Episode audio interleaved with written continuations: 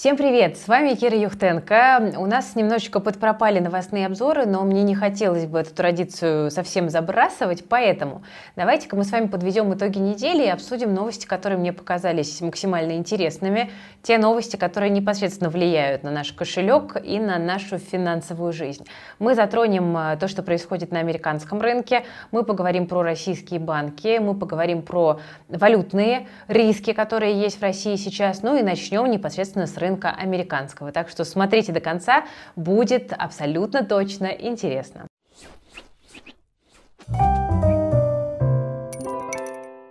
Друзья, но прежде чем мы начнем, мне каждый день прилетают вопросы, можно ли купить там первый, второй, третий, четвертый, пятый выпуск наших э, финансовых комиксов для детей, Ани и Макс, потому что люди собирают коллекцию. Вот сейчас на Озоне есть все пять выпусков, насколько мне известно, поэтому оставляю в описании ссылочку, и наши замечательные, интерактивные, красивые комиксы можно заказать и свою коллекцию дособрать. Больше мы выпускать пока не планируем, поэтому успевайте, пожалуйста, чтобы потом не спрашивать. Ну а я перейду к новостям, с вашего позволения, и с американского рынка, как я и обещала, мы с вами начнем. Вообще, э, январь выдался довольно странным, потому что мы видели довольно неплохой отрост американского рынка без каких-либо видимых на то причин, казалось бы. Потому что и индекс S&P 500 с начала года там больше 5% прибавил, NASDAQ так и вообще в районе десятки, и даже э, старичок Dow Jones э, больше 2% с начала января уже успел прибавить. Что происходит? Почему? Потому что вообще обычно в январе инвесторы не очень готовы брать на себя риски, а тут такой явный всплеск интереса к рисковым активам. Ну вот аналитики многих инвестбанков пытаются это как-то комментировать объяснять. Давайте же посмотрим, что они говорят. В банке Wells Fargo очень сильно удивляются и говорят, что вообще-то очень странно, что в этом году инвесторы решили поставить на риск, потому что еще в конце 2022 года э, рынок был настроен очень пессимистично. Но что-то поменялось. Что именно? Wells Fargo отмечает, что финансовые результаты, которые публикуют компании, не так плохи, как ожидалось. То есть, как бы, отчеты вообще-то плоховаты, но могло бы быть и хуже, да, поэтому э, рынок решил э, вырасти. Ну и в Wells Fargo считают, что, скорее всего, долго такой позитивный настрой не продлится. То есть, скорее все-таки это больше похоже на некий отскок мертвой кошки, да, то, что называется Dead Cat's Bounce, э, который может смениться падением буквально в любой момент. Э, мы с вами видели, э, что очень многие крупные компании, которые являются системообразующими для американского рынка, публикуют не только слабые отчеты, но и понижают прогнозы на 2023 год. Да, вот на тот же Microsoft мы с вами смотрели, да, потому что у компании очень слабый отчет за четвертый квартал. Там и чистая прибыль упала, и прибыль на акцию упала, и что самое плохое, прогнозы на следующий квартал тоже негативные. Там отчет Intel тоже все рассматривали, рассматривали под лупой и ничего хорошего там найти не сумели. И э, сезон отчетов, собственно говоря, еще не завершен до конца. Поэтому Wells Fargo предупреждает от излишнего оптимизма, и они, кстати, не одни такие, потому что вот в JP Morgan тоже в конце января поделились негативными ожиданиями по рынку. Там вообще ждут, э, что в первой половине 2023 года S&P 500 упадет как минимум еще на 10%.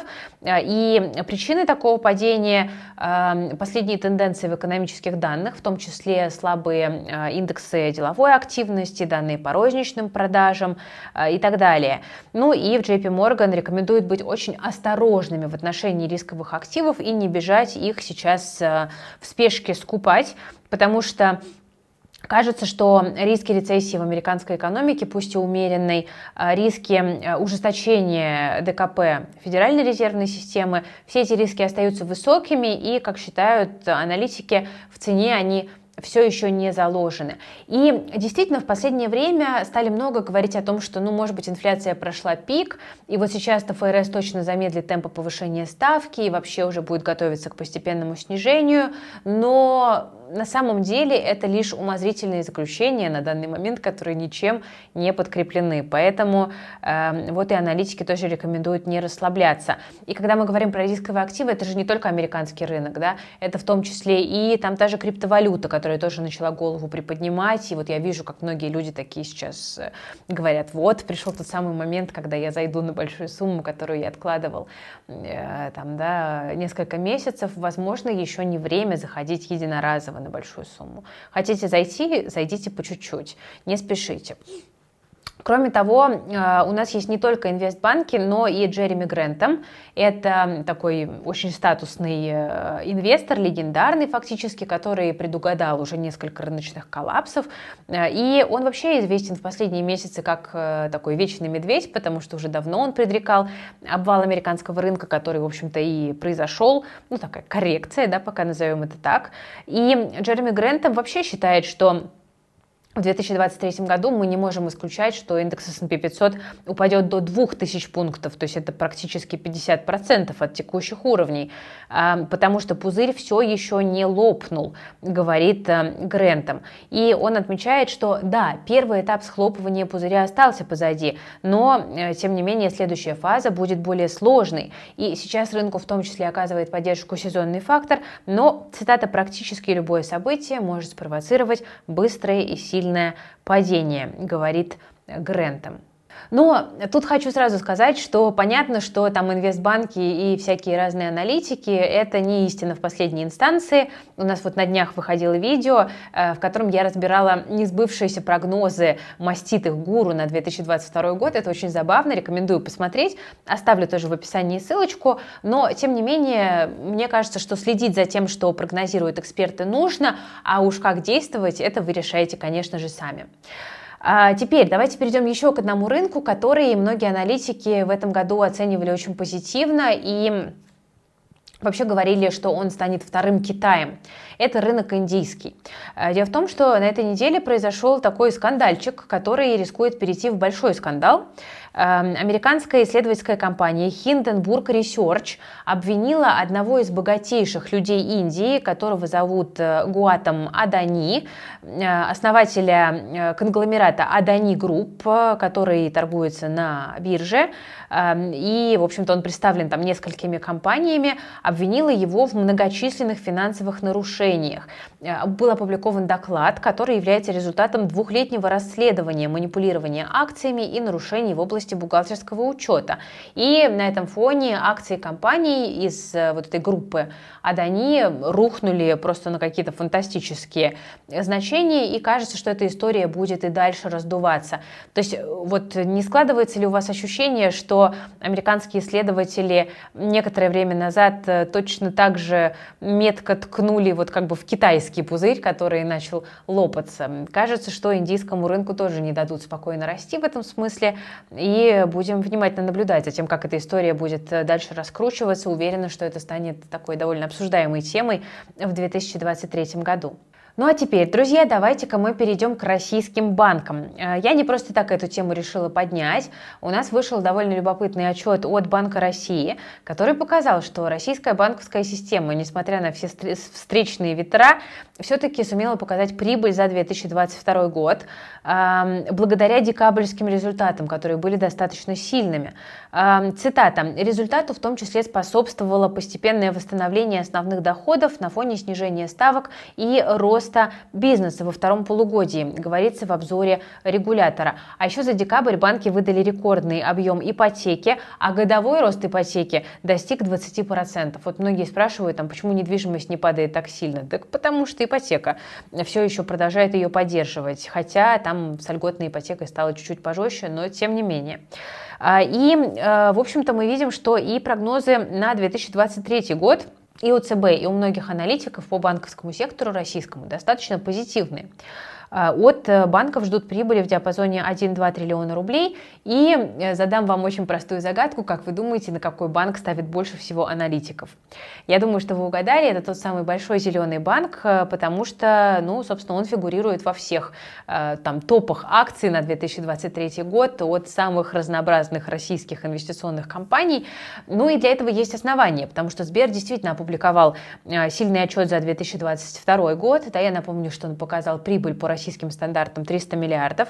И 2023 год тоже обещает стать прибыльным, и кажется, что Герман Греф все-таки сумеет заработать вот тот самый триллион, о котором он давно мечтает, особенно с учетом там, распаковки резервов. В общем-то, картинка может сложиться по показателям Сбера довольно неплохой. И что самое главное, от Сбера все ждут э, приличных дивидендов э, в этом году. Э, хвалят его за то, что э, активно оптимизируются расходы. Да, Сбер выходит из убыточных проектов, там типа сети Мобила, продает непрофильные активы, типа кухни на районе и фокусируется фокусируется на своей основной банковской деятельности.